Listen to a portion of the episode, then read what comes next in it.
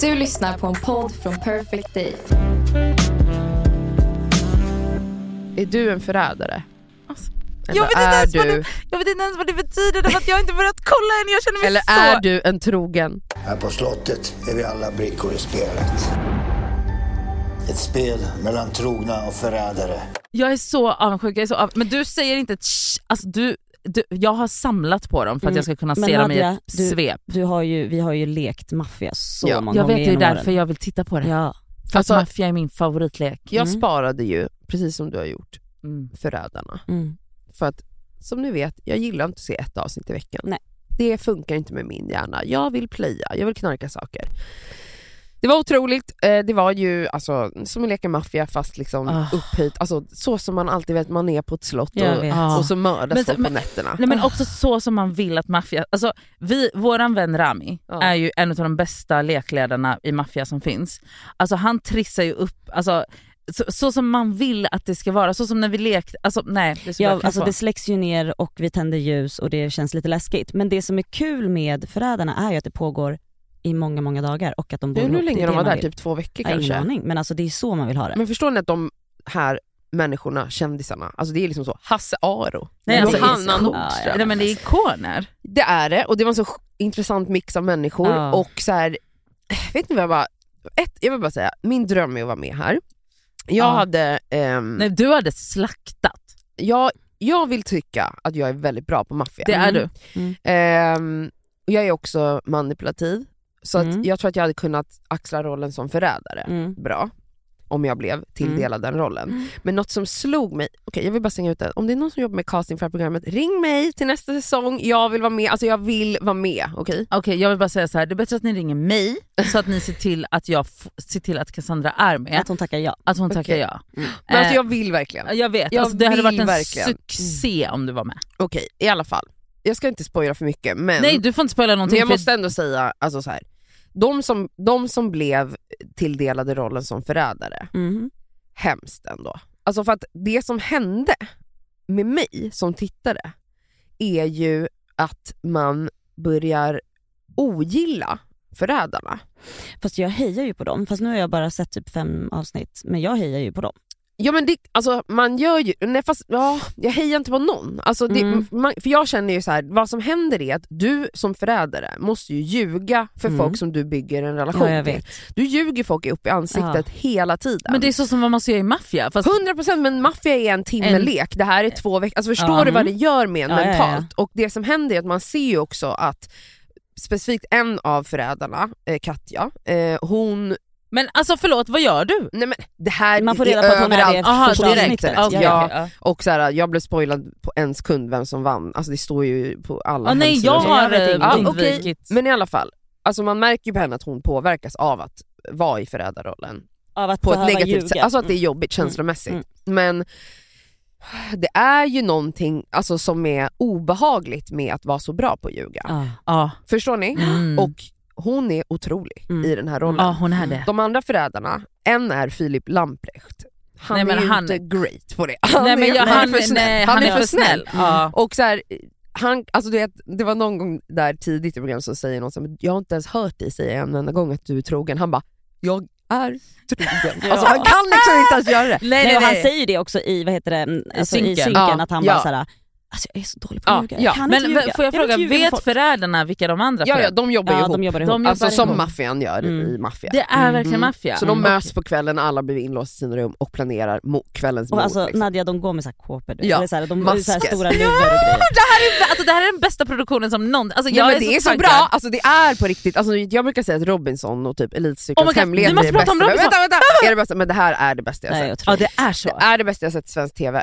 Och jag vill bara säga i alla fall att alltså, jag kände så mycket starka känslor för just förrädarrollen att det är så här, wow, otroligt vad bra du är på att ljuga, men du vet också, nu går jag och har tankar om alltså så här, jag kan komma och mörda dig men den här personen, kan man lita på henne om man skulle bli vän med henne? Nej, hon kan ju ljuga så här bra och då tänker jag på om jag skulle få äran att vara med, om jag blir förrädare. Alltså vet du fan nu känner jag. Om du kan är det. Du skön? Jag hade kanske inte klarat det. Nej. Mm.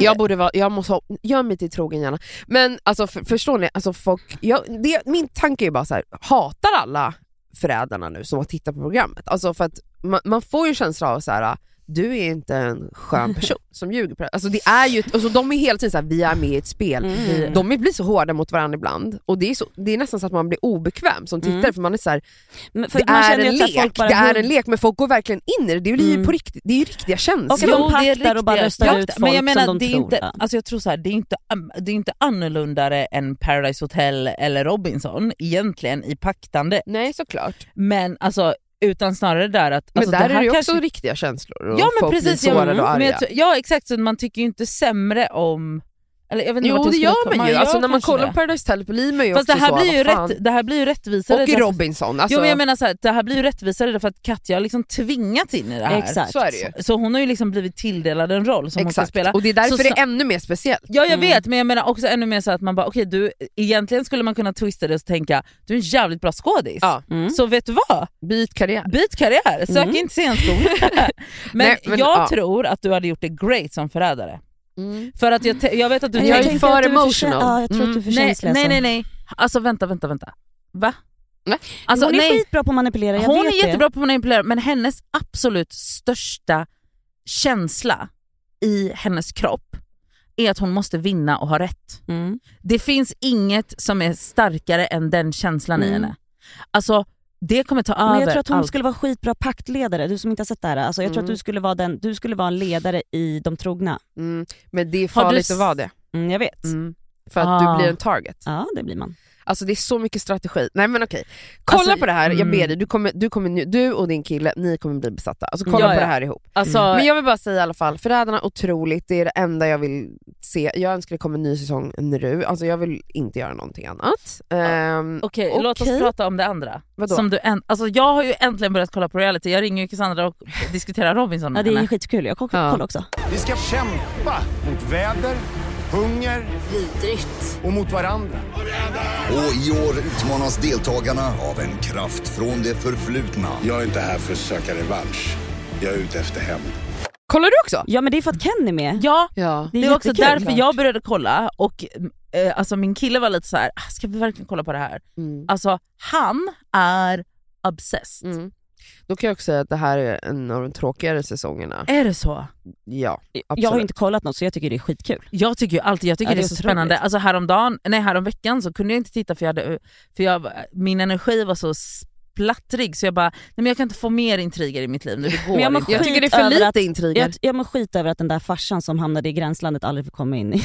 Alltså i Robinson, det är jättedåligt. Ja, men det är det som jag jobbar med gränslandet. Ja, nej, så att jag mår skit faktiskt. Men det är jättekul att kolla. Jag tycker det är skitkul. Jag har inte sett på hela veckan så jag är så taggad. Alltså hela den här veckan ska dedikeras till att kolla på Förrädarna och Robinson. Men grejen är att varför man tycker det är bra är ju för att det är det här sociala... Alltså det är därför jag älskar reality. Alltså att man kastar in människor från olika miljöer, olika åldrar, olika identitet och bara så, hej, nu ska ni samarbeta här eller inte. Och ni ska, alltså så här, det är det som är så fantastiskt med Robinson också, att det är så himla mycket strategi och socialt spel. Men alltså jag att man får känna sig som att man är med på något sätt för att det är vanliga människor, det är inget liksom skådespel absolut på det sättet än att kolla på en liksom spelfilm eller serie. Det här är så här, man är ensam hemma och man bara får känna att så här, jag är med i det här nu. Ja. Alltså min favoritperson är ju Zacharias. Ja, tyvärr är ju han taggat. Har han? Jag har inte sett den här veckan. Han blev sjuk. Han är ju gnällt om att han håller på att dö hela tiden. Alltså, han är så rolig. Till slut hade han så lågt blodtryck så att han höll på att stryka med. Han fick sjukvård och åkte hem. Han ville ju hem. Han ville ju hem. Han skapade väl lågt. Alltså jag tänkte ju på att det var Nadia direkt som han kom dit. Det är han som är regissör, eller hur? Ja. Alltså nej, han är så rolig. Alltså så fort jag ser honom. Nej, jag bara skarvar. Alltså, han är otrolig. Hans minspel och hans energi. Och, alltså, jag känner igen mig själv om det här, i det här att konstant bara, nej men jag kommer ju dö. Alltså, han är exakt så jag har brutit benen för att man typ har en sticka. Alltså, så här, han är verkligen så här, han bara, jag förstår inte, jag förtjänar inte vara här. Alltså, jag mår ju skit här. Alla andra är skitglada. Varför är de glada för? Han bara, varför har ni så kul? Alltså, han bara, och när han var så, man fejkar ju och var trevlig mot folk. Typ. Men skitsamma. TV är kul och drama är kul och intriger är kul. Och jag önskar att det var lite mer i Robinson för det har varit ganska lite den här sången och ni lyssnar på Discovery. Med mig Elsa.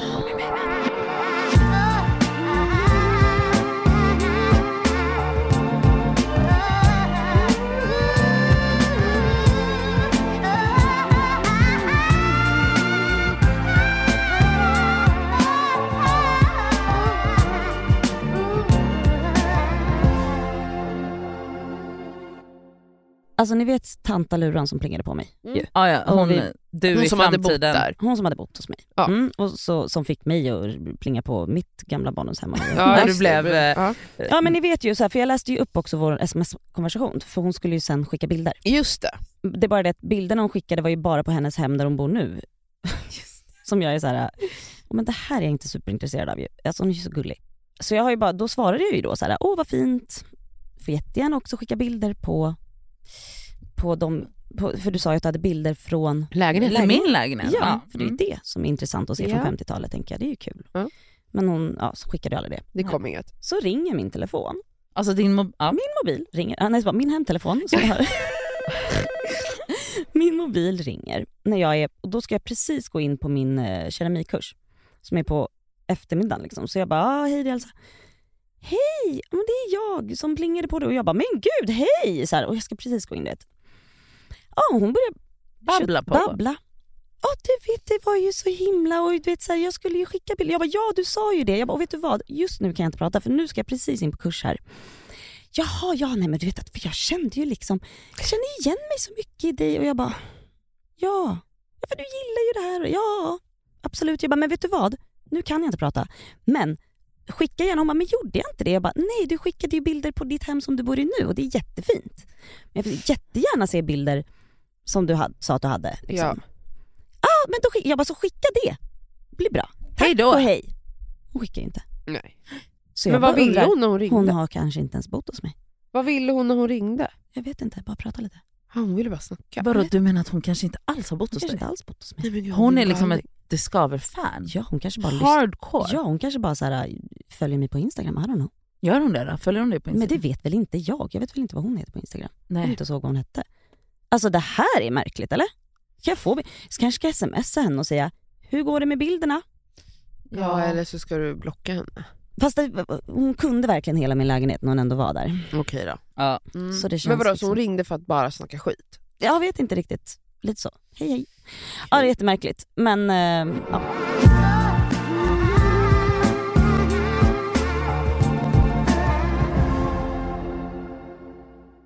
Den här veckan är vi sponsrade av Lelo. Och alltså en jävligt rolig grej som är spännande. De har alltså släppt en onani-rapport. Snälla rara. Alltså, har ni onanerat på jobbet någon gång? Det har jag faktiskt gjort.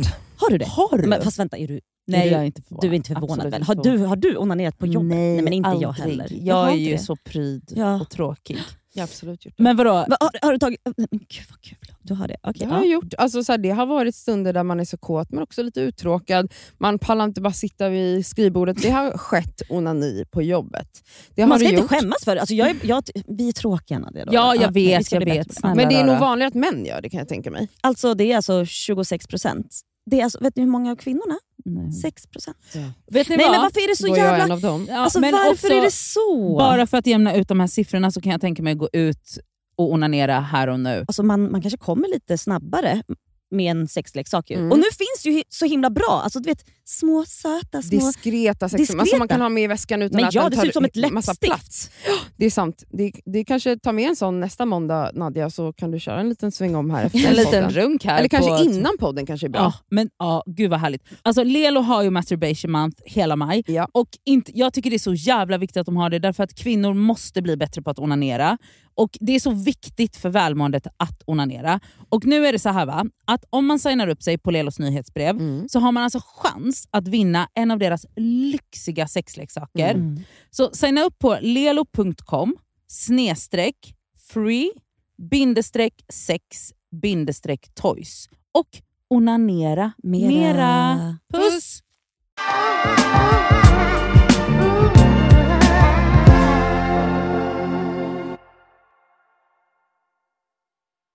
Ni som har partners. Ja, alla här inne just så nu. Så sjukt va? Så sjukt. Är de liksom, vill de fotas med er? Ja. Mm? Ja, din kille är en liten linslös, jag älskar honom för det. Men han det är ju, alltså problemet är ju också att om jag är så, nu måste du fota mig, alltså för att det är mitt jobb att bli fotad i och lägga upp bilder. Då gör han det lite så här snabbt och jag orkar inte heller hålla på så länge. Så jag sa okej, det blir bra, vi tog 10 bilder. Sen han sa, fotar mig också. Jaja. En timme senare. Och då står jag och fotar han i typ 45 minuter. Ah. Och han blir typ sur. Du är skitdålig på att fota. Jag bara... Och han är första så är inte jag dålig på att fota. Jag är bra på att fota. Mm. Och att typ så... Han lägger mer energi i att jag fotar honom än i att han fotar mig. Och han, vad ska han ens göra med de bilderna? Mm. Han har inte ens Instagram. Nej. Jag sa ju väldigt tidigt till min kille att jag bara... Det är en sak som du måste förstå. Att en del av att vara ihop med mig är att fota mig. Mm. Okej, men det här är så här, fine. Mm. Fota er. Men nu pratar jag om så här, tillsammans. Bilder tillsammans. Jag tar mycket bilder på oss tillsammans. Och så säger han bara, oj vad bra, du tänker verkligen på sånt här hela tiden. Mm. Jag bara, ja. Mm. Jag känner ju så här, nu, vi var ju då på en förlovningsfest. Mm. Sammy och jag, vi sitter vid samma bord. Och jag är så här, jag till och med säger i bilen på väg dit, jag bara, älskling, vi ska ta en bild. Det kommer bli så att vid något tillfälle så kommer jag säga att du och jag ska fotas ihop när vi har gjort oss tjusiga. Vi är på galaj. Det är ändå, du fortsätter på, vad är det, 8 år ni har varit tillsammans eller? Mm, och vi har typ 8 bilder. Ja. Verkligen. Ja. Han tillåter fota sig själv med dig en gång om året. Mm. Men det är som att så här, du ger inte upp. Nej, men, och det är otroligt. Nej, men för att ingen kommer veta någonsin att, att vi fanns ihop. Mm. Ja. Och jag märker då, så jag ger mobilen till våran vän Rosanna som då sitter mitt emot Sammy, och jag liksom går upp, ställer mig och jag säger till henne, jag bara, du kan filma lite och sen fota oss, du vet. Mm. Han vet inte om att hon filmar. Det här pågår. Mm. Så jag liksom ställer mig bakom och jag säger så här, jag bara, älskling, jag typ viskar så här, jag bara, och du vet, han pratar, du vet, han är liv, du vet så här, man ser glitter i ögonen. Man ser glitter i ögonen. Han är trevlig. Ja, han är trevlig, han snackar med folk och även, du vet, så här, han snackar med mig, du vet så här. Han är glad, och så ser jag liksom, man ser på videon hur när han hör att jag så här, nu ska vi fotas, något dör i hans ögon. Man ser det, eller? Ja, man ser det på videon. Och han bara, han är så stel, han blir apatisk, han blir stel. Sen så fotorna som kommer, han blir också ful. Ni vet i Vänner när Chandler ska vara fotas. Ja. Det är det jag tänkte vara. Okej. Är det så där? Han kan inte fota. Fort den kommer så bara. Mm, men det sjuka är att så här, så alla bilder med mig, han ser inte ut som sig själv knappt. Nej. Han är helt stel. Det är så här, han håller i mig som att jag, han är allergisk mot mig eller någonting. Sen tar jag foto på han och typ grabbarna. Mm. Då? Men han är så snygg på de bilderna. Va? Han är så avslappnad och snygg. Va? Vad är det? Han kanske skäms över dig. Han skäms inte över mig. Det är någonting. Han vill inte synas. Och jag får inte så här, för jag är ju så här, det är klart att jag då så här, jag tar på honom, jag vill sitta i hans knä och han är bara så här, nej, inte rör mig. Nej, rör mig.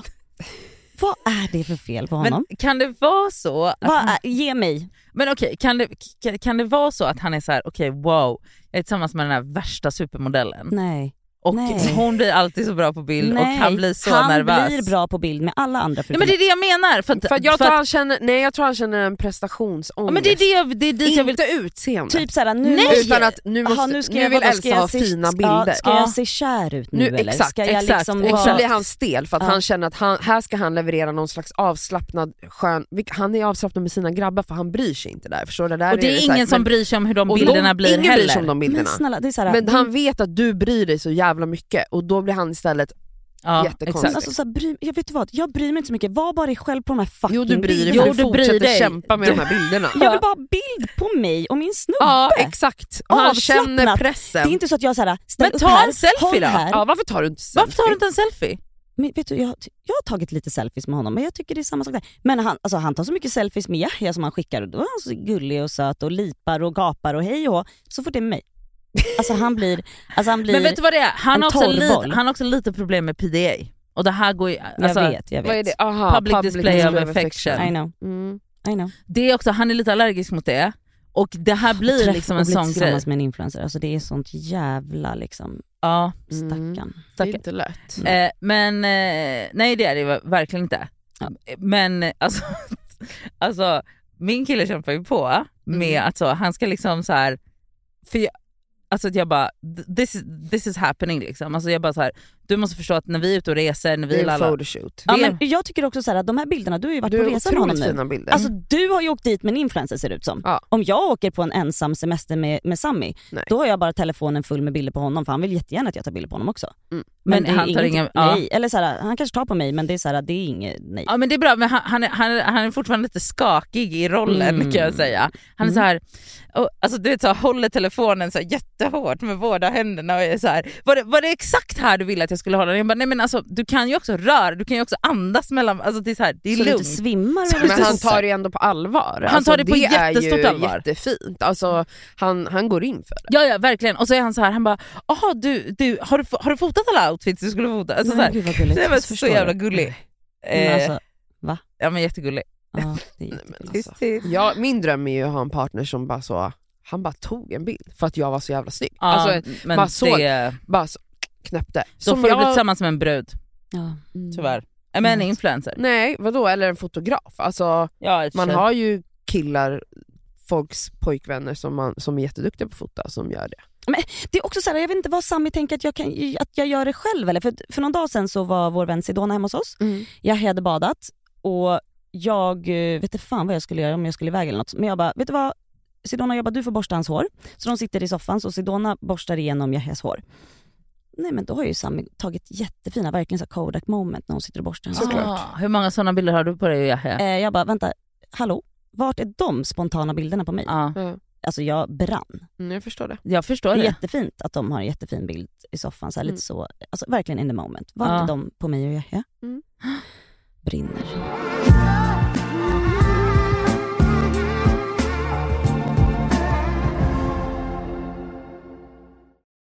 Jag är en reseplanerare. Ja. Och otroligt, du är en rolig på det.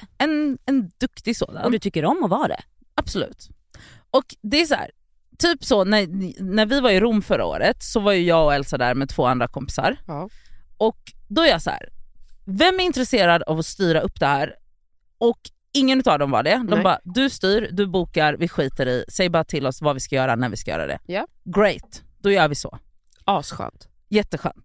Och då vill jag också säga att här, alltså, inga av de här besluten tas så här, utan det är så här, man kollar vädret, vad passar att göra då, alltså så som tjejer är. För att vi är duktiga på att se helheten och tänka. Alltså så här, man bara okej, så här. Alltså, det är någonting som liksom fattas hos en man, tänker jag, eller jag vet inte. Men så det stämmer ju absolut. Att jag bara, men då är det så här, vi ska liksom hyra moppen en hel dag och bli ditten och datten och bla bla bla. Och då är jag så här, okej, jag har kollat vädret och är så här, det ska vara soligt fram till 3:00 och sen så kommer det bli molnigt men det ska inte regna. Och det är ju så här, då kan vi så här ligga på beach club fram till 3 liksom, på förmiddagen och bara lapa lite sol, läsa bok. Och sen efter det så kan vi typ så gå på alltså så här, vi på Iska liksom, så går runt i de här, någon gullig liten by och så här. Du väderanpassar liksom hela planeringen. Men, alltså så. Och jag vet ju också att han vill det för att han är så här, han bara, men jag vill läsa den här boken och det Så på morgonen märker jag att han är så här, han är lite så här rastlös, han vill bara åka moppe. Det är det han. Alltså det är så jag bara, men du, ska vi stöta och blöta lite vad vi ska göra? Och jag märker att han, alltså så här, han är inte riktigt intresserad av det. Och jag bara okej, men så berättar jag liksom vad jag tänkte. Det är jättebra. Jag berättar vad vi går nu. Jag bara okej, skitbra. Då kör vi alltså 45 minuter. För då har du hittat. Då har jag researchat. Och så anpassat mig efter honom. För att jag är så, han gillar så fina utsikter och hav och ditten och datten. Så då har jag hittat en så beach club som ligger jätteoff med så här skitgod mat. Folk har rekommenderat den. Så här, vi kommer dit efter 45 minuter på en vespa. Moppe. Och han bara, vadå, ska vi ligga här hela dagen? Jag bara, vad menar du? Ja, eller så, nej det ska vi inte. Det kommer bli molnigt sen. Så då har han lyssnat på din planering. Jag bara vad menar, eller så här va? Han bara, vadå ska vi bada idag? Jag bara, du har badkläder på dig, jag har bikini under, du har böcker och handduk i väsk. Vad pratar du om? Är det här ny eller så här, du är chockad nu? Du har när packat du har, ner. Du har badbyxor på dig. Du har undrar varför vi är vid en strand nu. Jag bara, vad ville han göra istället? Nej, han bara, det här är så konstigt. Han bara, vadå, kostar det pengar att gå in här? Jag bara, ja det gör det på beach clubs. Jag bara, vad vill du göra? Han bara, men det finns en gullig liten by. Jag bara, okej. Okay. Men förstod han inte att såhär, det är ju sol nu bara. Det är sol nu, vi kan ju gå dit. Det ska regna de andra dagarna. Det här är liksom... Men vänta, okej. Men hur reagerade du då? Nej, men jag var så här, jag bara... Alltså jag brann. Alltså jag ville... Det, för jag bara, Nadia... Alltså jag ville ju ha saker på sitt sätt. Jag ville trycksparka honom av den jävla vespan. Det var vad jag ville göra. Eller åtminstone hade han haft en på morgonen när du frågar, ska vi stöta och blöta det här? Men det ville han ju inte. Nej. För han ville bara iväg. Ja. Och hon har ju tänkt blev till. Det bråk eller? Nej, alltså all min kraft gick åt att inte liksom trycksparka ner honom från moppen. Jag bara okej. Vi åker härifrån då. Jag bara, men det hade varit nice att ligga på en strand nu när det faktiskt är sol. Han bara, men det finns en jättefin strand lite längre. Blablabla. Jag bara, okej, toppen, great. Ja, så vi åker vidare till en annan strand. Bara det att han har ju inte researchat. Han vet ju ingenting. Alltså så här, han har ju ingen koll. Vad kommer ni till för strand? Vi kommer alltså till Magaluf 1985. Vad fint. Det är alltså brittiska 18-åringar. Som typ är fulla. Klockan är 12:30. Och det kostar ju givetvis pengar att gå in där också. Det är typ så en skylt på någon go-go-down. Alltså det är liksom, vi är också på Iska där det är så alltså det finns så mycket fina grejer. Men det finns ju såklart också de här turisthålen. Såklart. Dit kommer jag. Och då var jag så, förlåt, men jag kommer inte lägga mig på den här stranden. För jag tänker inte betala för att gå in här och köpa en panpizza för 300 kronor. Där det står också på svenska på menyerna typ. Precis.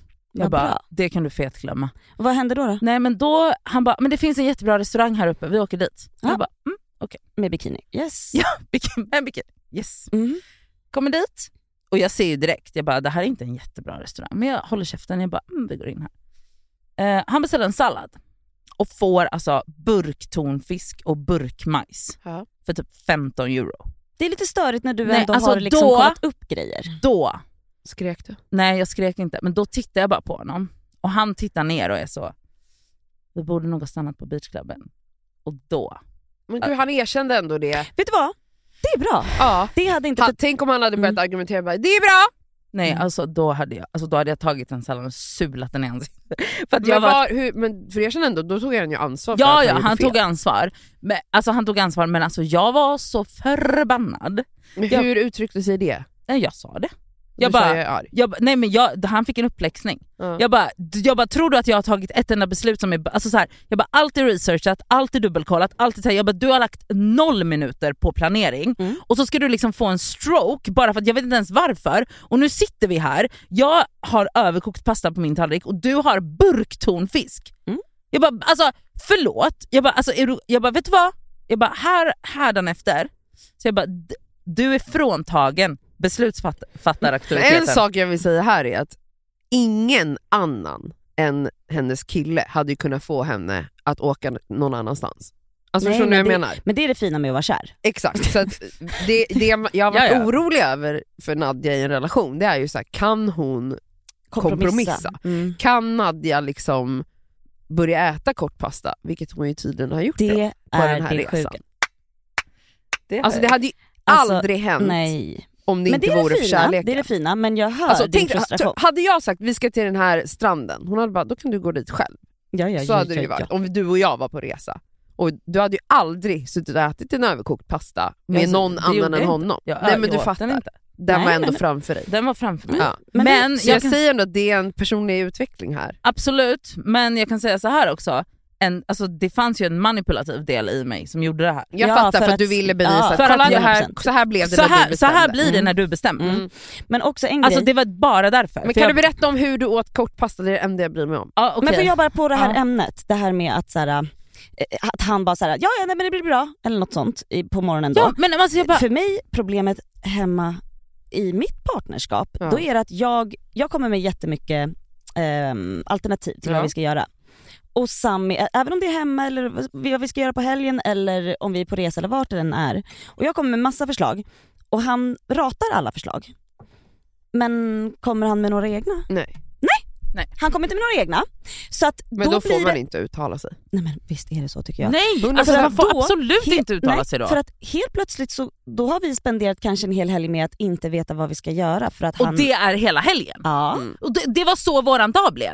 Och jag säger hela tiden, jag bara, för ni åkte väl bara moppe hela dagen? Hela dagen. Och sen började det regna. Ja, vad kul. Det var det vi gjorde. Jag satt på baksidan av en moppe hela dagen. Nej, men för att de inte kommer med några fucking förslag själv. Ja, ett förslag var ju, det finns ett bra glassställe här någonstans. På Örn. Vad bra. Jag bara, vart ligger det där? Pastan. Kortpastan vill man höra. Hur var det att äta kortpasta? Hur kändes det i munnen? Så här var det. Nej, men han har ju förändrat hennes mun, det förstår vi ju på en gång. Så här var det. Vi var på en i Neapel och på en så här jättegullig mysig trattoria eller whatever. Och då så alltså det är så här en gullig tant som serverar och hon är så här, det här är det som finns. Det är, alltså det är så här alltså, de skiter väl i vad jag om jag gillar kortpasta eller långpasta. Hon bara det är det här som serveras. Det fanns typ 15 rätter på menyn och så här. Och då var hon så, hon bara, jag tycker ni ska äta det här och det här och det här. Och jag bara, okej. Och jag frågade inte ens vad det var för pastasorter. Men in kommer kortpasta. Men hon har ju glömt bort till och med att hon behöver fråga det. För hon sitter ju bara och stirrar på sin glitterpojke liksom. Men alltså det var ju skitgott. Jag rensade tallriken. Men det var ju för att det var liksom, alltså jag kommer ju inte äta det i Sverige. Nej, det var ju en engångsföring. Det kommer du nog börja göra. Det är bara att börja nu. Nu har du gjort det, då kan du bara fortsätta. Ja. Ditt liv kommer ju bli lättare.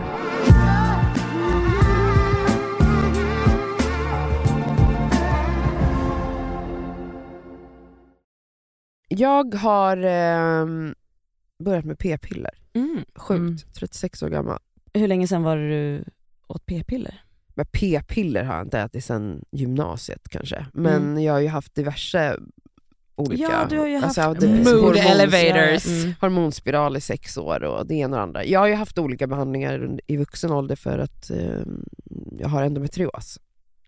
Och helt enkelt liksom behandlat det med preventivmedel. För det gör man ju. Man vill inte blöda när man har endometrios. Men nu har jag varit hormonfri som man brukar säga i, 3 år kanske. Ja. Just det, jag minns det när du slutade på det. Ja. För det var ju, då hade vi podden. Det hade vi och det var... Ja, jag borde ha slutat tidigare. Jag har mått jättebra. Min endometrios, peppar, har också varit liksom stabil. Men nu är jag ju då i en relation och... man behöver skydda sig om man inte vill bli gravid och göra flera aborter. Och diskussionen om så här kondomens närvaro inte, det är inte great. Alltså så här, det funkar kanske om man liksom har lite one night stands och sånt. Alltså jättebra att skydda sig då. Men det är inte skitkul att använda kondom i en parrelation. Det är, alltså förlåt, kan vi bara prata om att det inte är det? Jag vet inte vad det är. Alltså jag hade tid, vad sa du? Nej, men det är inte så jättekul att knalla. Nej, men vet du vad det är? Alltså så här, jag hade en relation när jag var runt 20 års åldern och vi använde kondom som preventivmedel. Funkade faktiskt jättebra då. Ja. Men nu när vi använder kondom, alltså det blir så torrt. Jag vet inte om jag har blivit typ känslig mot det här jävla... Alltså det blir så att det skaver. Så att jag bara så här, det gör ont till slut. Alltså jag vill inte... Och så lägger man på glidmedel, men det hjälper inte för det torkar. Alltså det är inte skönt. Det är mäckigt. Det är mäckigt. Och så här, men jag har ändå varit så här, han och jag har haft diskussioner om det här. För vi behöver skydda oss. Alltså jag har funderat på natural cycles. Jag har funderat på... Men det är... Ja. Det kräver liksom sin ansträngning. Alltså natural cycles är ju en halvtidstjänst. Ja. Alltså jag använder det. Jag litar inte på mig själv helt. Men det måste man göra, man måste vara fascistisk i det. Så till slut då, jag fick de här slinda som de heter, som är någon ny typ av piller. Mellanpiller tror jag det är. Det är inte p-piller, det är ju heter det ena och det andra. Mellanpiller, okej, hej. Den saknar någon av de här hormonerna. Så den är ganska, alltså det är en ganska ny framtagen produkt som man då inte heller har så mycket forskning på såklart. Men jag har ju en god vän, Asabia, som är barnmorska som jobbar med människor och skriver ut preventivmedel till människor, kvinnor. Och hon sa så här, men den här har jag ändå hört från kunder. Alltså, patienter. Tack och hej. Kunderna, köparna. Att så här, hon har ändå hört en del bra om det. Så jag i morse bara tog den här jävla tabletten. Alltså jag har känt på riktigt att det är ett övergrepp på min kropp. Att jag ska börja med hormoner igen. Och även om jag vet att det kan ha positiva effekter också. Alltså så här, det kan göra att jag slutar blöda, vilket ju är ganska soft. Det kan till och med stabilisera min PMS, alltså att jag typ blir en mycket mer stabil person i humöret. Det här är biverkningar som man ju ändå kan vara ganska nöjd med. Men det finns ju också biverkningslistor som är jävligt tråkiga. Och jag har ju bara gått och tänkt på dem. Jag går ju bara och tänker på att det här kommer ju hända mig. Jag kommer få ännu svängigare humör. Min sexlust kommer totalt raderas, vilket ju också är en ganska vanlig biverkning. Jag kommer få torra slemhinnor i fittan och torka sönder. Och jag kommer bli jättehungrig till exempel. Vissa får ju så här, man bara börjar äta hur mycket som helst. Eller jag kommer få massa finnar och så här. Och det är ju, man kan ju tänka, vem bryr sig om det när man ändå, men ja, det är ändå, alltså it's a fucking övergrepp. Men förlåt, det där är också, ja. Och jag känner bara att jag vet inte, jag är liksom förbannad att jag måste ta det här. Att det inte finns, jag känner att jag inte har något alternativ. Vet du, jag håller med dig om det. Alltså jag tycker också att det känns som ett övergrepp att jag ska behöva stoppa i mig grejer för att skydda mig. Alltså varför finns det, alltså alternativen som finns, alltså preventiva alternativ som finns är så snäva så att det alltid landar i knät på oss. Ja. Kvinnor, att det är, så här, det är vi som ska stoppa i oss. Ja, men för det enda alternativet för mannen är ju sterilisering eller kondom. Jag fattar inte, finns det inga hormoner som gör att de inte, jag vet inte. Jo, men det finns ju, det här är ju en lång diskussion som har pågått sedan jag var typ 12, att liksom, det finns ett preventivmedel, ett piller för män, men som av någon anledning aldrig, det blir aldrig godkänt för att biverkningarna etc. är för påverkansbara. Alltså det är typ basically samma biverkningar. Det var det jag skulle säga. Det är samma biverkningar som vi får, men för oss är det okej. Ja, men det är ju för att det har vi levt med sen. När kom p-pillet? 60-talet eller vad var det? Så det får vi bara leva med. Men de ska inte alls utsättas. De ska inte behöva utsättas för att få svängigt humör eller chipstuttar eller fan vet jag, mensvärk och finnar och lägre sexlust. Alltså gud förbjuder. Om männen blev mindre kåta. Ja. Det är ju en katastrof. Eller om de skulle behöva gå igenom någonting lite tror jag, som är lite jobbnytt. Nej, men så då är det liksom sjukt. Då är det då ansvaret på oss. Och här sitter man nu. Jag är alltså på riktigt livrädd. Alltså är det en skön känsla att jag stoppade ett piller i min munmorse och jag bara går runt och är panikslagen. Det är därför jag vägrar. Alltså jag alltså för mig är det så här, jag kan verkligen relatera till din känsla av, för att jag vet att många gånger man har läst, man bara, men alltså hallå, det är bara att sluta om det blir ditten eller datten, eller det är bara att så här, det kan ju också, du kan ju också få någon av de här jättepositiva biverkningarna och du har jättegrov PMS, det kan hjälpa bla bla. Ja. Men jag kan, alltså så här, jag hör det. Jag kan verkligen, jag relaterar till dig 100% att jag är också livrädd. Alltså livrädd för den grejen. Och då är jag så här, nej, men då är det bättre att jag blir totalt hängiven cyklare, höll jag på att säga. Ja. Men det är ju det är också en dedikation som bara ligger på mig, att jag så ska göra de här ägglossningstesterna, fylla i den här jävla appen, kolla tempen. Tänka på att termometern ska vara med överallt. Eller så har den här fula jävla ringen som de har istället. Men den vill inte jag ha på mig. Nej. Nu har de synkat med Apple Watch. Men jag har ingen Apple Watch. Nej. Jag tänker inte ha någon jävla Apple Watch. Alltså så här.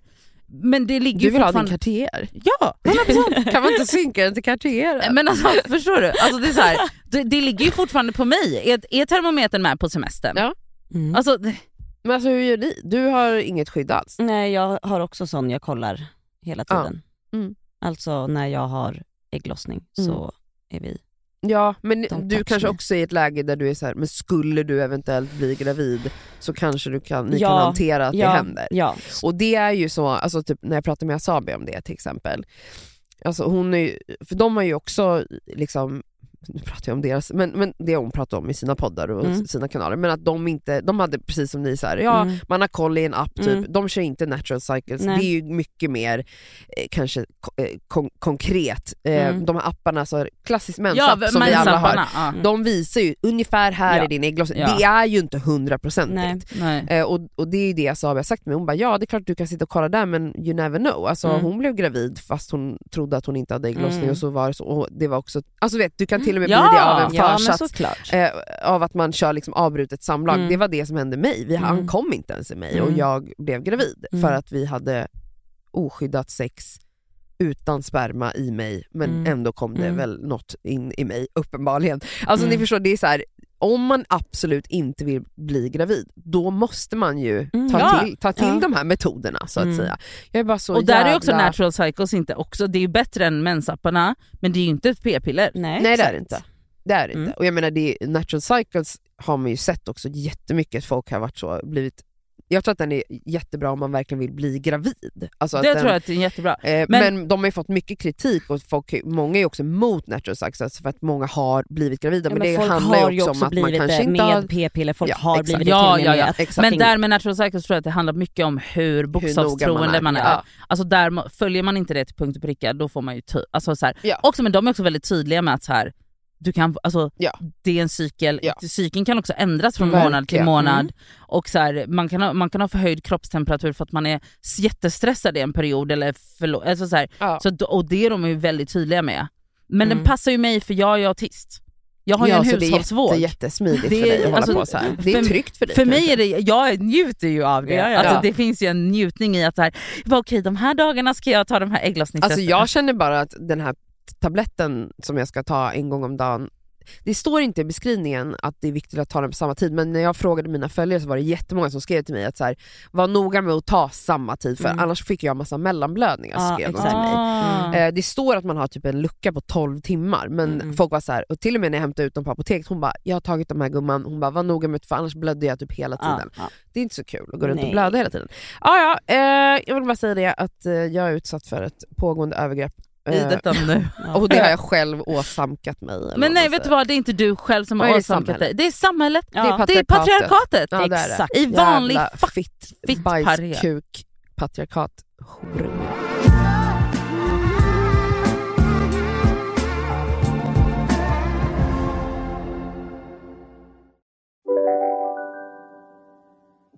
Hej! Är du en av dem som tycker om att dela saker med andra? Då kommer dina öron gilla det här. Hos Telenor kan man dela mobilabonnemang. Ju fler ni är, desto billigare blir det. Skaffa Telenor familj med upp till 7 extra användare. Välkommen till någon av Telenors butiker eller telenor.se. Ah, dåliga vibrationer är att skära av sig tummen i köket. Ja! Bra vibrationer är att du har en tumme till och kan scrolla vidare. Få bra vibrationer med Vimla. Mobiloperatören med Sveriges nöjdaste kunder enligt SKI. Om en yogamatta är på väg till dig, som gör att du för första gången hittar ditt inre lugn och gör dig befordrad på jobbet, men du tackar nej för du drivs inte längre av prestation. Då finns det flera smarta sätt att beställa hem din yogamatta på. Som till våra paketboxar till exempel. Hälsningar Postnord. Här kommer veckans plåster och skavsår. Mitt skavsår den här veckan är... Alltså jag är så klumpig. Alltså jag har alltid varit klumpig. Ja. Mm. Är du? Ja, jag är också klumpig. Jag fattar inte vad jag håller på med. Och för någon vecka sedan så, det var på kvällen, så kommer två vänner över till mig som skulle låna en klänning. Och då har de med sig bara en halv flaska rödvin, för de var hemma hos dem innan liksom. Så bara, men vi tar bara med den här. Det är alltså ett glas rödvin till mig och ett glas rödvin till min vän. Ja.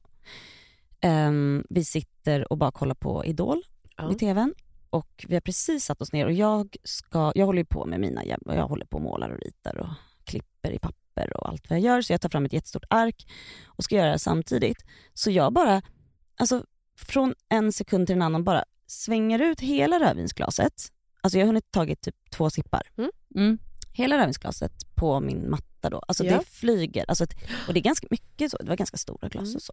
Så att det är liksom, hela min matta är förstörd då. Men det var ju så här, absolut salt på och hej och hå, men nej men ja. Och jag bara, fuck, jag vet inte om jag var mest irriterad över mattan eller mest irriterad över att jag inte ens fick ett glas vin, för att jag hade ingen vin. Alltså det var nog vinet. Ja, kanske. Kan vara det. Men jag är så här, vi sitter och garvar och bara, alltså det här är helt sjukt. Så jag sitter och bara förstår inte vad som har hänt när vi hållit på salt. Alltså det har tagit så 1,5 minut efter, så sitter vi ner och jag tar det här pappret, börjar klippa i det. Klipper mig själv i armen. Alltså, va? I min, alltså vid gäddhänget ungefär. Jag bara klipper mig rakt i, för att jag ska klippa på sidan av pappret. Alltså hur missar jag? Alltså det blir ett hål typ. I din hud? I min hud. Klipper sönder huden. Och jag bara, aj, nej jag klipper mig. Och de bara, men gud hur mår du typ? Så du vet, jag bara, vad fuck? Du vet, sätter på ett plåster fort som fan. Kommer på då att så här, nej jag spraytannade mig igår. nej men så jag bara tar bort det typ på en gång. Men då drar man ju bort hela. Så jag, då hade jag liksom, och det var innan vi skulle på förlovningsfest. Så då hade jag då ett plåstermärke, ett fyrkantigt vitt märke så. Där allt det här gjorde jag liksom på. Fast att jag vet att så här, du kan inte sätta på plåster. Men alltså jag är så klump alltså. Nej men de hade liksom inte ens hunnit komma innanför dörren. Nej, nej. Vet du att det, gud alltså. Jag vet att alla blir sura på mig nu när jag pratar om ADHD för att jag inte har en del. Men det här är en ADHD-grej. Visste du det? Mm. Jag har sett så roliga videos där det är så här, du vet, jag trodde att alla fastnar med tröjor i handtag och går in i väggar och sånt. Nej. Jag är så här, det här gör väl alla. Hela min kropp är blåmärken. Jag har blåmärken överallt konstant. Mm. Alltså man bara, det är som att jag går runt i min lägenhet som att någon har gjort om väggarna varje dag. Alltså som att jag inte vet vart väggen är. Varje dag skriker jag så högt för att jag slår i smalbenen i bord, stolar, alltså och Sammy bara, men gud hur mår du? När jag ska gå in i badrummet, det är liksom en liten förhöjning i golvet. Mm. Det där har jag bott i 14 år. Mm. Liksom ingen har flyttat på tröskeln. Nej, men där slår jag i min fot. Vet, alltså, det är så här, när jag ska gå in i lägenheten så jag går alltid in med axeln i den där. Alltså, vad är det som sker? Nej, alltså jag blir galen. Mitt plåster den här veckan var egentligen ett skavsår. Men, vet du vad? Jag vänder på det här nu. Du väljer glädjen. För att jag skrev upp världens sämsta kalasmamma som skavsår. Men så bara, vet du vad? Världens bäst sämsta kalasmamma. Jättebra. Vet du varför? Berätta. För det första, alltså så här, trött som man är och hej och hå, det har varit en jävla jobbig sommar och såklart. Och så ska man liksom hitta lugnet i sig själv. Inte göra så mycket grejer. Gör inte saker så stort. Nej, jag ska vara lugn. Så att kalas för Yahya som har fyllt 3 år blir, det är bara hans små kusiner. Det är bara syrran och hennes dotter, den minsta dottern. Och så är det hans faster med hennes 3 barn som också är småbarn. Det är 4 barn på det här kalaset. Och jag sitter och pratar med min psykolog för en vecka sedan på måndagen då. Och försöker förklara. Jag ska bara i alla fall, jag orkar inte hålla på och baka jättemycket grejer. Jag gör en tårta. Och hon tittar på mig och bara, du behöver inte ens göra. Det är väl det de flesta gör. Du behöver inte göra. Du sätter ju ribban. Jag vet. Ja. Men jag bara så här, jag bara gör en enkel jävla tårta. Så. Hon bara, Elsa du behöver inte göra det heller. Det du liksom, kan köpa en färdig tårta. Det kan man göra. Men då är man en dålig mamma tycker man. Okay. Tycker du då? Men. Jag hade aldrig bakat. Så jag bara så här, okej, nu beställer jag bara en jävla tårta då. Det fanns inte då. Så då. Det fanns inga tårtor i hela Stockholm. Nej men alltså, jag bara, alltså nu snackar vi liksom. För du ville liksom ha hans ansikte och ponnys och dinosaurier som klättrar ur tårtan. Nej, jag tänkte bara så här. Alltså förstår ni, på sån här app där man hittar hem Foodora, Market, vad fan allt heter. Ja, bara så här, de kan ju ha tårta. Alltså det är en prinsesstårta, alltså hej och hå. Nej men det fanns inte. Så, men det löste sig så bra, vet ni. Det blev bara, alltså jag beställde hem lite glass och så lite topping. Så jag bara la glass i en jävla skål. Köpte en glassbåt också. Köpte en glassbåtar.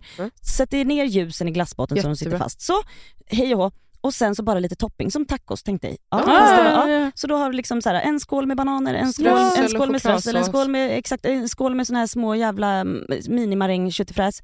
Ungarna tyckte det var underbart. Det är skitkul och att få göra själv också. Och till och med, vet du vad jag fick göra också? Alltså då, vi ställde också fram för att vet du, min svägerska också, hon bara, men ställ fram det här också. Det var bara så här, vad heter det, ostbågar och skit. Nej, men de hade på ostbågar och allt möjligt. Alltså, vet, de tyckte det var så glatt. Så, och vet ni, det här tog 2 minuter. Och bara, tjuff. Vet ni vad? Det var ett plåster. Ja. Men snälla, let's be honest. Alltså, jag har varit på en del barnkalas i mitt liv som har varit av olika, vad heter det, ambitionsnivå kan man säga så, från föräldrarnas håll. Om man inte har barn så kan man observera de här kalasen på ett annat sätt. Och jag kan säga så här att oavsett ambitionsnivå i Instagramvänlighet och dekoration så har ungarna varit intresserade av samma sak varje gång. De är bara intresserade av att leka med varandra. Och äta sockriga saker. Oavsett om det har varit en hemmagjord ekologisk bulle eller om det har varit pågens kanelgifflar. Det gör detsamma.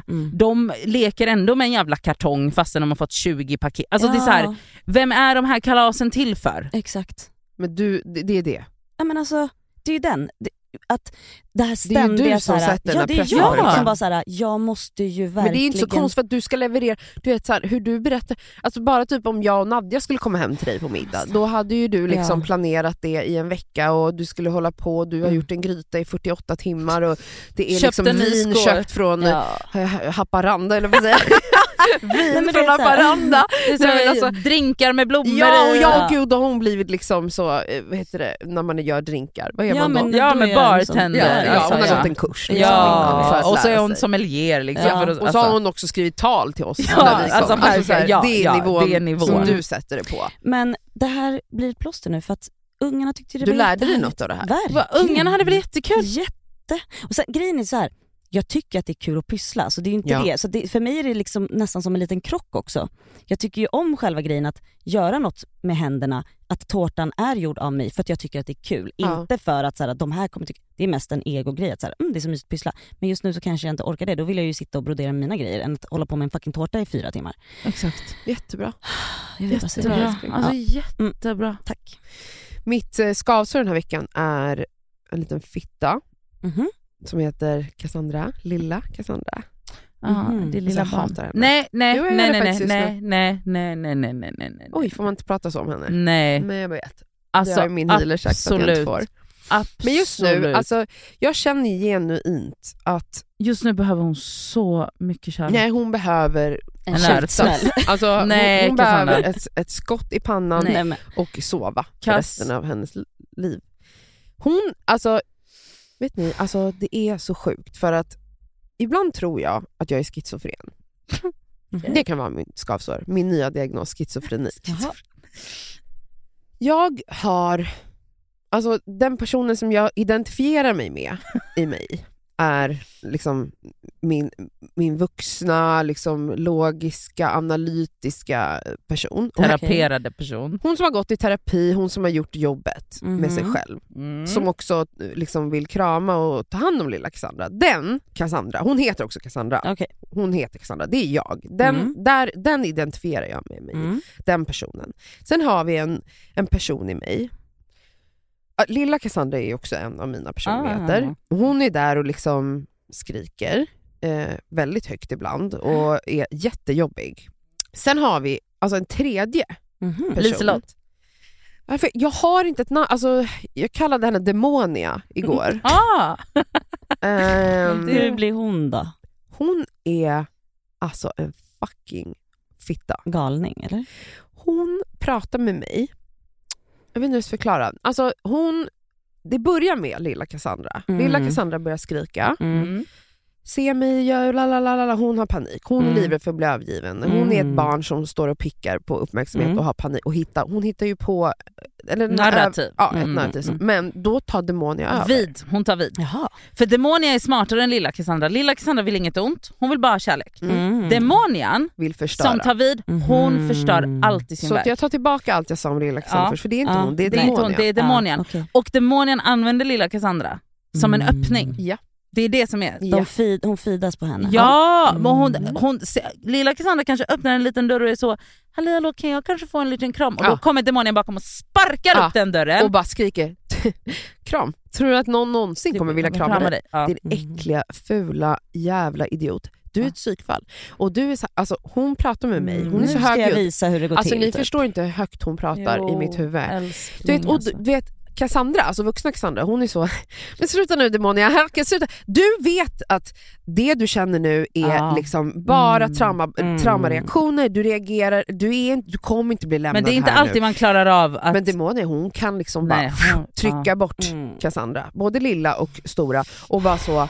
Alltså hon säger så sjuka saker i mitt huvud som resulterar i att då jag i den här kroppen agerar på ett sätt... som inte jag vill. Nej, och som inte är representativt för det jobbet du har gjort. Nej. Och som inte är representativt för allt det du vet. Och som inte alls är representativt för den relationen du är.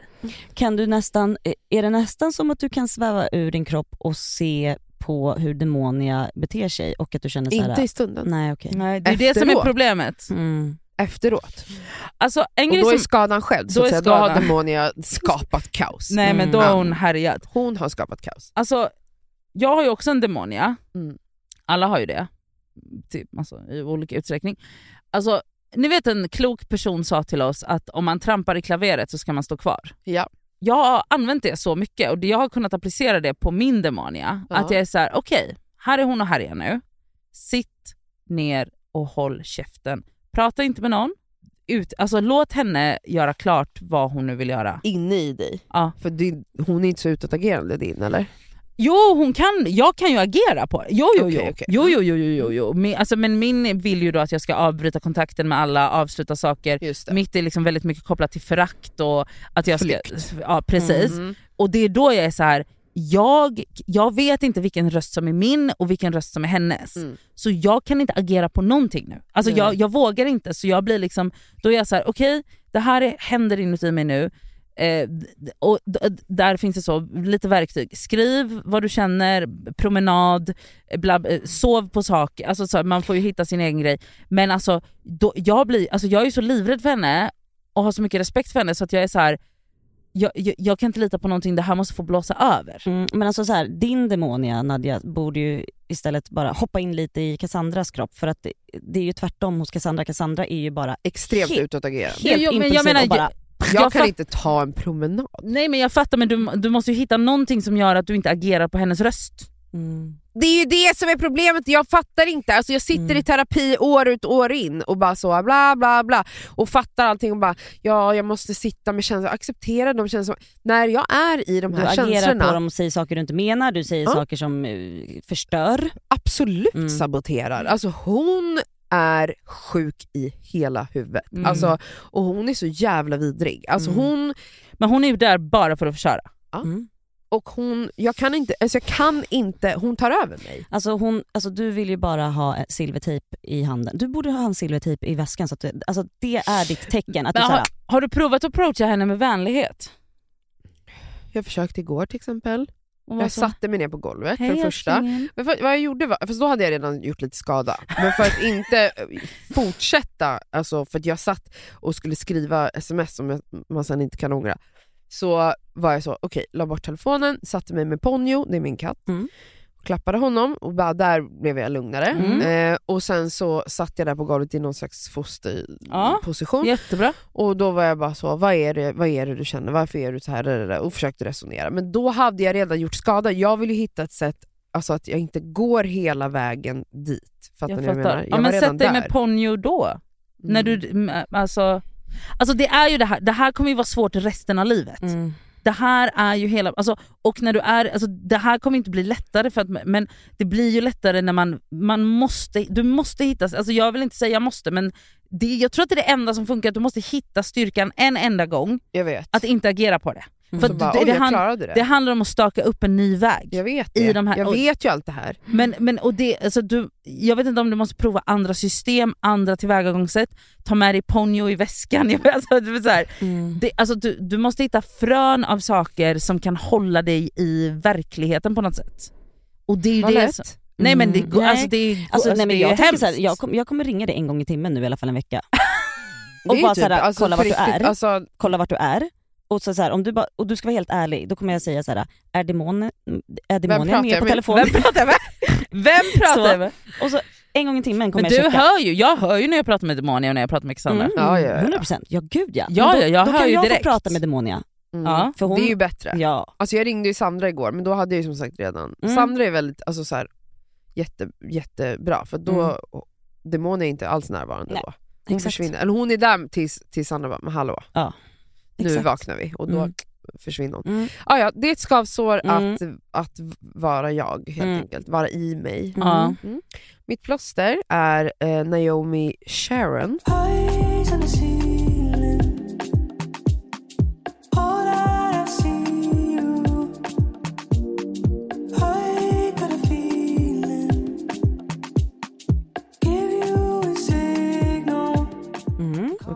Det är en artist som jag är besatt av. Hon har precis släppt sitt debutalbum som heter Obsidian.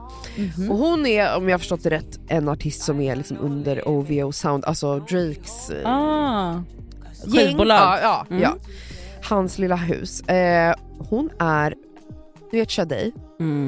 Nej, men okej. Skitsamma, jag kan googla sen. Ja, du vet. Shadej ikon. Också, alltså så här, vi snackar 90-tal mycket 90-tal, så. Du vet när du soul. R&B. Jättemycket, man vill alltid dra liknelser. Det finns någonting i hennes ton och hennes sätt att sjunga som är väldigt shadejigt på ett så jävla sexigt sätt. Okay. Men mycket mer modernt såklart.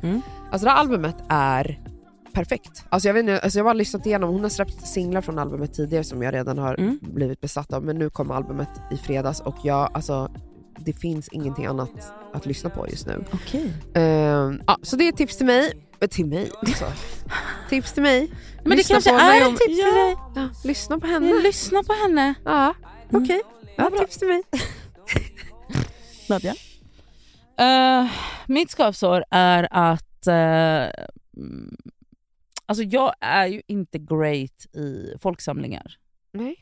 Jag kan liksom inte vara där det händer mest, där det är mest folk, där det är alltså så här, det går inte. Och jag är så här, om jag är utomlands i någon ny stad, då är jag så här, okej, här är Huvudgatan, här är Stora gator. Då tar jag liksom de andra, alltså så här, tillsammans med en person som liksom thrivar på, han är så här, här var det mycket, vi går, alltså så här, jag bara, och grejen är att där får jag så jävla svårt att kompromissa, för att jag, det är som att jag liksom inte riktigt är, jag bara, ja great, men vet du kan vara på de här gatorna när du reser med dina grabbar. Jag kan inte. Men anpassar han sig efter din? Ja, det gör han som fan. Och han autism. Ja, det gör han jättemycket. Han säger ingenting. Men jag, alltså så här, men när vi alltså så här, pratar och jag märker ju att så här, han anpassar sig mer än vad jag gör. Ja. Alltså det är inte som att jag anpassar mig också efter så här, vissa så bla bla. Men det är vissa grejer som jag är så här. Nej, jag kan inte kompromissa, jag är ledsen. Men känner du också typ att det är tråkigt? Jag känner mig lite tråkig. Ja, det gör jag. Störig typ. Nej, inte störig, men jag känner mig så här. Man vill ju vara den här roliga typ så, ja, vad kul. Ja, det var en bar här, vi bara gick in och så här. Alltså, och jag visste inte vad som skulle finnas in eller något. Det var så kul och glatt. Det var så kul och glatt. Och vi träffade en jättehärlig person och han berättade liksom att så här, han har bott i Neapel hela sitt liv och han har liksom rest runt hela världen. Det var så intressant och jag fick som... Alltså det kommer aldrig hända mig. Jag kommer aldrig ha dem. Alltså, så det är för mycket intryck. Ja, men det går inte. Jag kommer aldrig ha de samtalen. Jag kommer aldrig sitta vid de borden. Och min kille kommer förmodligen bli berövad på det så länge han ler. Nej, men han kan göra det med andra. Han kan göra det med andra. Men det är lite skavsår. Det är inte så kul. Alltså, nej, så här, jag fattar. Det är inte liksom... Mitt plåster är den nya boken jag läser. Färskt vatten till blommorna. Alltså jag läste baksidan och jag ska läsa den efter dig. Nej. Okej, så här. Det här är en 100% feelgood-bok. Som är lite som Sjöma Pelle Agneta. Och när jag började läsa den här, alltså den senaste litteraturen jag har läst har varit mycket så här, jag har njutit av det, men jag har varit väldigt mycket så här, jag älskar den här berättarstilen, han eller hon har så rolig berättarteknik, alltså, eller hur den målar upp saker. Men det har varit mycket mer så alltså när jag började läsa den här Färskt vatten till blommorna så insåg jag hur länge sedan det var jag läste en bok där jag blev totalt insugen i en värld som jag bara ville återvända till. Gud vad mysigt. Ja, det är så mysigt. Ja. Det var så, alltså, så här, jag har njutit av att läsa men på ett annat sätt. Här har jag liksom totalt blivit uppslukad. Så tips till alla. Jaha hörni. Tack och hej. Tack och ha en underbar vecka nu hörni. Puss. Hälsar Demonia.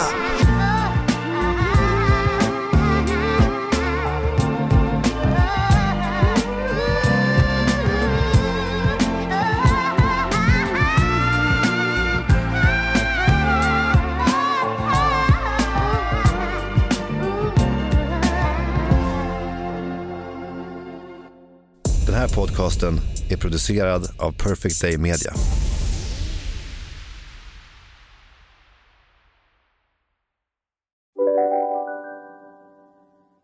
Demideck presenterar Fasadcharader.